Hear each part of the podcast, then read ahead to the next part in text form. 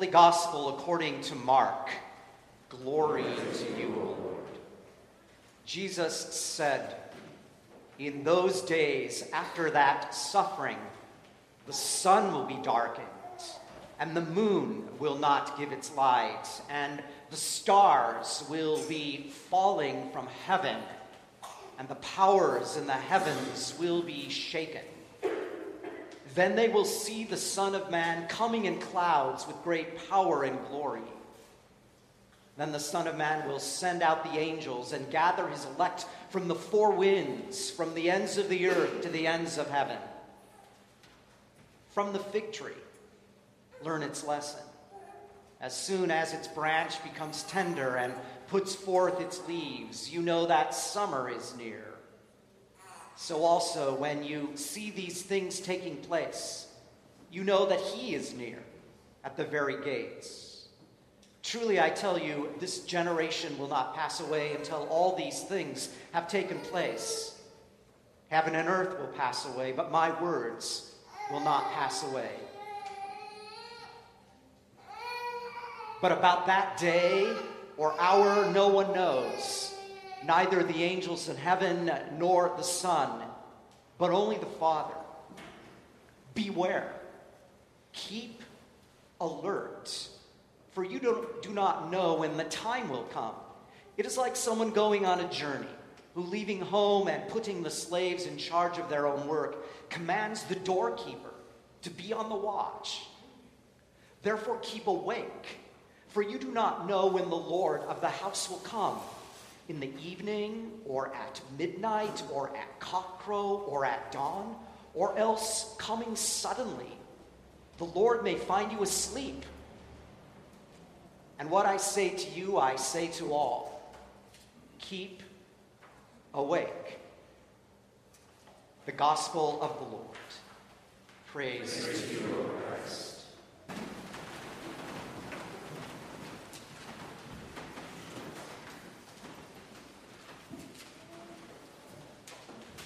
Did you get the alert? Did you get the news alert? Did you hear the mind-boggling scientific news released in October? Sidebar.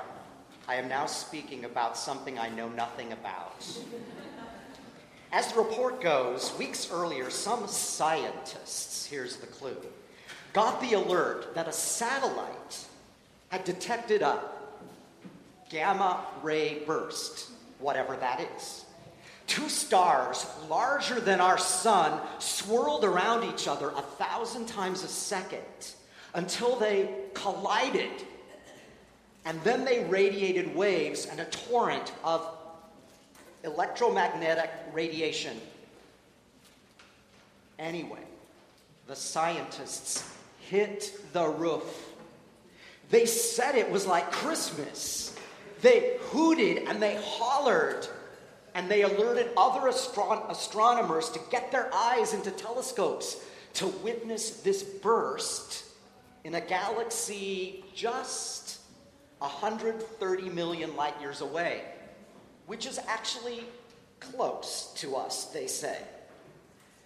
This universe-shaking announcement, as it was called, allowed scientists to collect a huge amount of data regarding neutron stars, which are the most extreme nuclear physics environments in the universe today.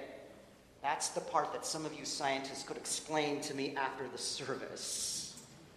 Anyway, scientists believe that our precious metals, gold, silver, and platinum, were produced in collisions like this. And from this observation, scientists can now measure the expansion of the universe in new ways. The gospel writer Mark shares universe-shaking news in today's gospel. At Christ's coming, the powers of the heavens will be shaken. The sun and moon will be darkened. Stars will fall from heaven. cosmic and cataclysmic, the apocalyptic alert that we get today is not meant to frighten us, not meant, not meant to scare us, but to wake us up to the urgency of the gospel message. Don't sleep through life and miss it.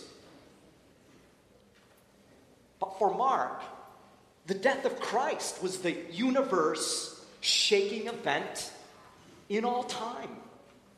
Images in today's gospel appear in the passion narrative. Remember, the disciples fall asleep in the Garden of Gethsemane, though Jesus tells them to be awake. And at Jesus' death, darkness covers the land, and the curtain of the temple is torn in two. And for Mark, Jesus' death on the cross reveals him as Son of God. But there's more. There's more cosmic stuff in today's first reading. Imagine the ancient Israelites amid suffering and exile, looking up at the stars, looking up at the sky, and pleading with God, come down and save us.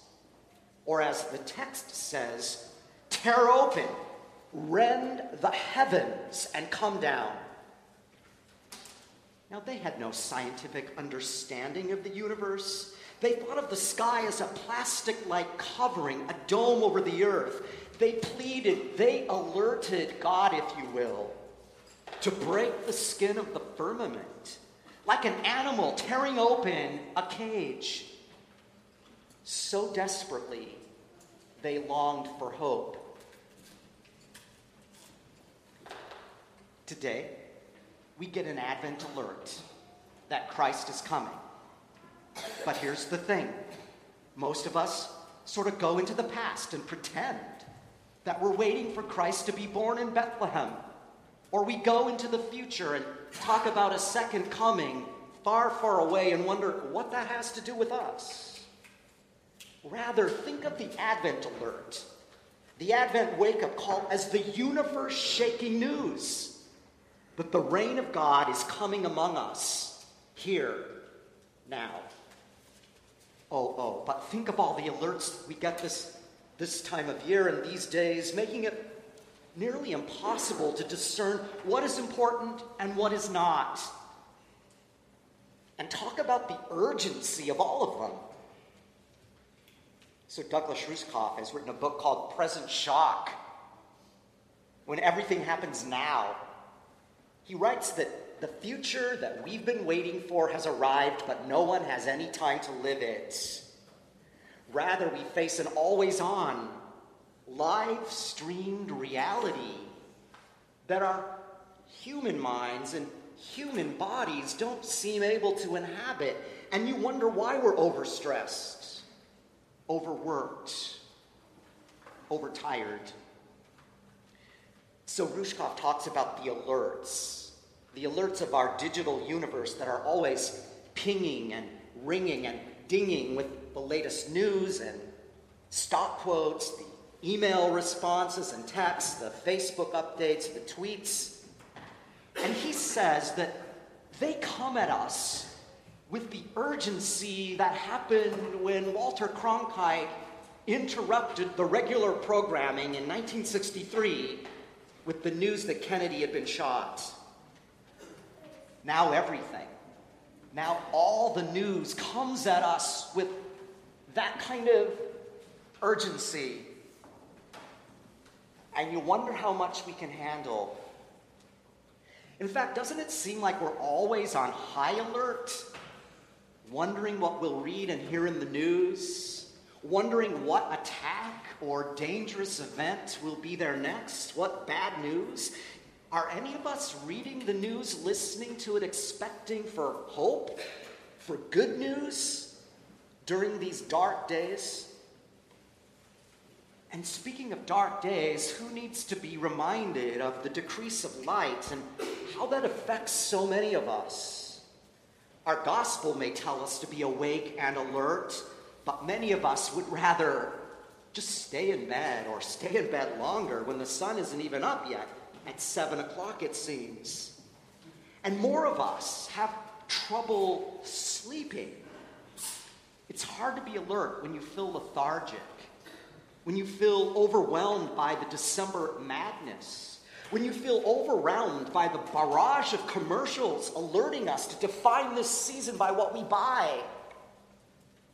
Did you get the Advent alert? Keep awake. You do not know the hour or the day when Christ will come. Now, friends, hear these words not as shaming amid the busy and bustle of this season, amid the procrastination you may feel, amid the loss, grief, or depression, or just feeling blue when everybody else seems to be in a holiday spirit.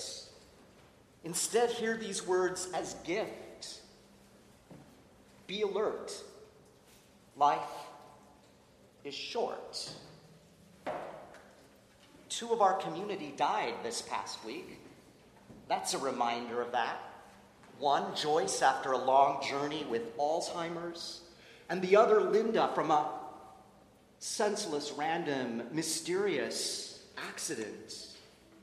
As our Wednesday study group remembered these two remarkable women and their and the particularity of their very different deaths, one person exclaimed with such passion that it almost gave me goosebumps,